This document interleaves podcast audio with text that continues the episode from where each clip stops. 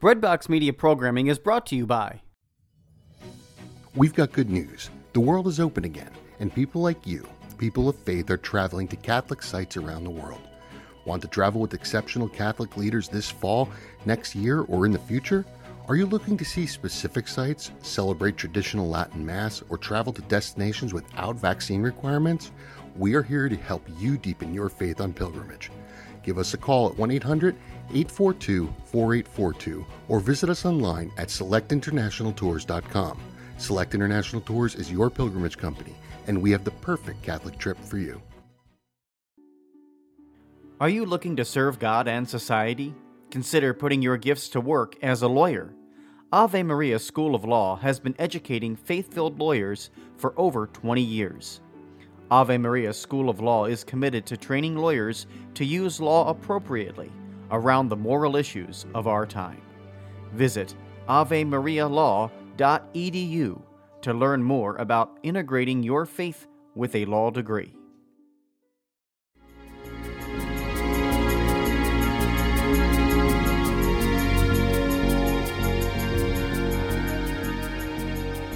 Welcome to NoSpinHomilies.com. I invite you to join me to reflect upon the homilies of Father Dan. Father Dan will challenge us to open our heart, mind, and soul to the Word of God. Father Dan will draw upon sacred scripture along with art, literature, and the lives of the saints to help us grow in our love and knowledge of the scripture. In doing so, we can become the living Word of God in this world.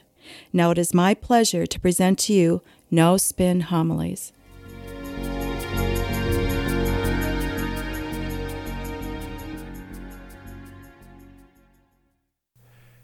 We, as a country, we recognize and put a huge price on freedom. In fact, we promote freedom throughout the world and help other countries establish freedom for themselves.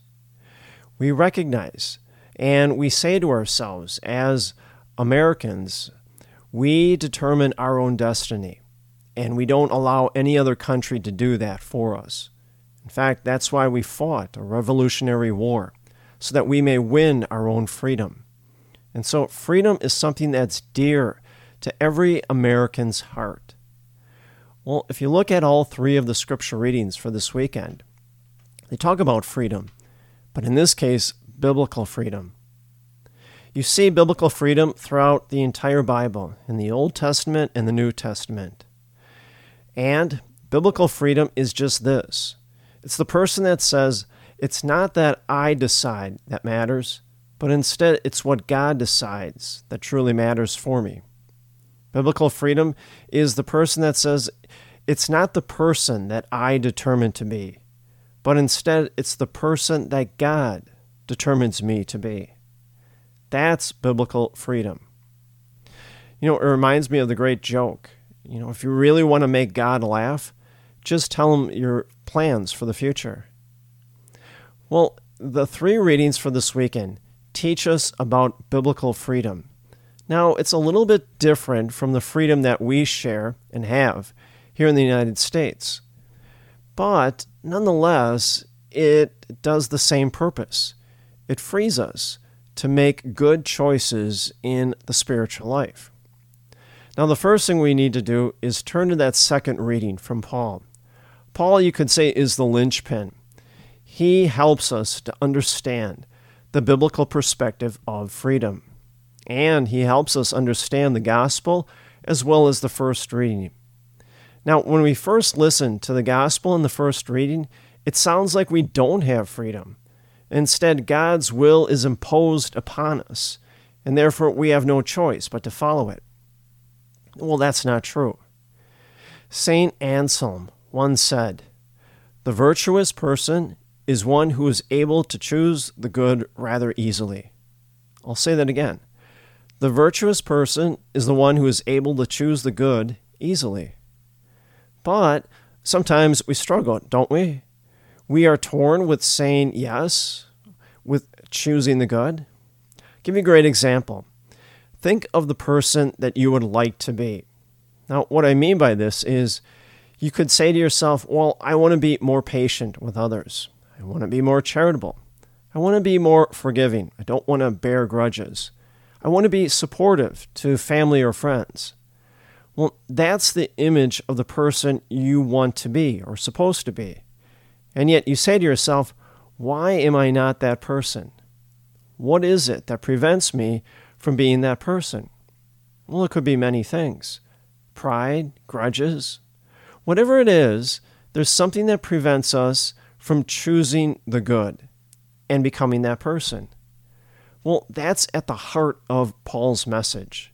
That's why he says, For freedom, Jesus set us free. Paul reminds us that Jesus' passion, death, and resurrection has removed our enslavement, especially our enslavement to sin. And see, now we are truly free free to say yes to God, and always free to choose the good. Paul continues. He says, For you were called for freedom. Well, Paul is telling us Christian liberty and Christian freedom is free from any attachments. And in doing so, now we can serve God and mature in our grace. Now, with that in mind, go back into that first reading. It becomes a little bit more sensible for us. In the reading, it says Elijah was sent by God and came upon Elisha, who was plowing. And he placed his cloak over Elisha's shoulders. Now, it doesn't appear that Elijah or Elisha know each other. Now, what I find very interesting is the fact that Elijah never asks Elisha if he would consider being the prophet. Instead, he simply puts his cloak over his shoulders. Well, it's a symbolic gesture that God has now appointed Elisha to become the next prophet. And so then it begs the question who is Elisha? Well, he's like you and I. He's an ordinary person doing his job as we find him in the fields plowing. Well, the one thing that we can take from the scripture passage is that he was plowing with 12 yoke of oxen. Now, I don't know about you, but 12 oxen is an extraordinary large number of animals to plow with.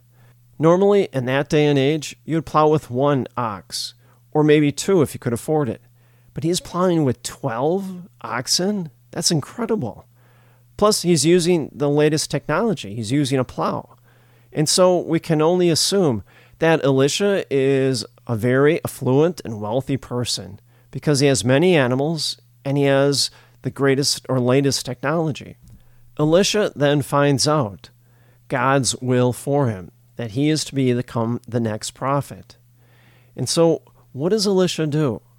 Well, he gives away all of his animals and his plow. And now he's free. He's free from any attachments whatsoever to go and follow God and choose the good. Now, where else do we see this? People freeing themselves of attachments in order to choose the good. Well, look at the apostles. When Jesus calls them, essentially they immediately follow Jesus because they are free they essentially exercise biblical freedom.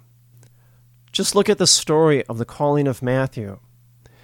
Matthew, we all know, was a tax collector. And in the story of his calling, he is sitting there at a table with mountains and mountains of money as he's counting. Jesus comes up to him and says, Come and follow me. Well, Matthew gets up and immediately he leaves all that money behind all of his power and prestige he leaves behind. See, now he's biblically free to choose the good. Where else do we see this? In the lives of the saints, don't we? Look at the great story of St. Francis of Assisi. He was born into a very affluent and wealthy family, and at an early age, as he was growing up, he had everything that you could ever imagine. And yet, when he was around 17, 18 years old, he now knew God's will for him. And therefore, he gave up all of his wealth and all of his affluency that his family gave him, and he walked away from it. See, then he became biblically free. And now he was able to easily choose the good and follow God's will. Now you say to yourself, well, I, I just can't do that. I can't drop everything. I'm married, I have kids, I've got a job, I've got commitments in the community. I can't do that. Well, don't worry. I don't think God is asking any of us to make that dramatic decision or action. But I think these examples in the Bible and in the lives of the saints, they compel us to take a look at our lives and find out where God truly is calling us in our faith. give you some examples. Maybe He's calling us to care for people, especially the poor. We'll go and join St. Vincent de Paul, or help in a food pantry, or help in a, a program that serves meals to the poor. Therefore, you're choosing the good. Or contribute to the needs of your parish. You know, get involved with liturgy as an usher, as a person in the choir. Get involved in faith formation, teaching the religion to the kids. Or maybe you're just simply called to spend more time with God in prayer. And so go and establish a holy hour every week in which you are praying before the Blessed Sacrament and you are one on one with Christ.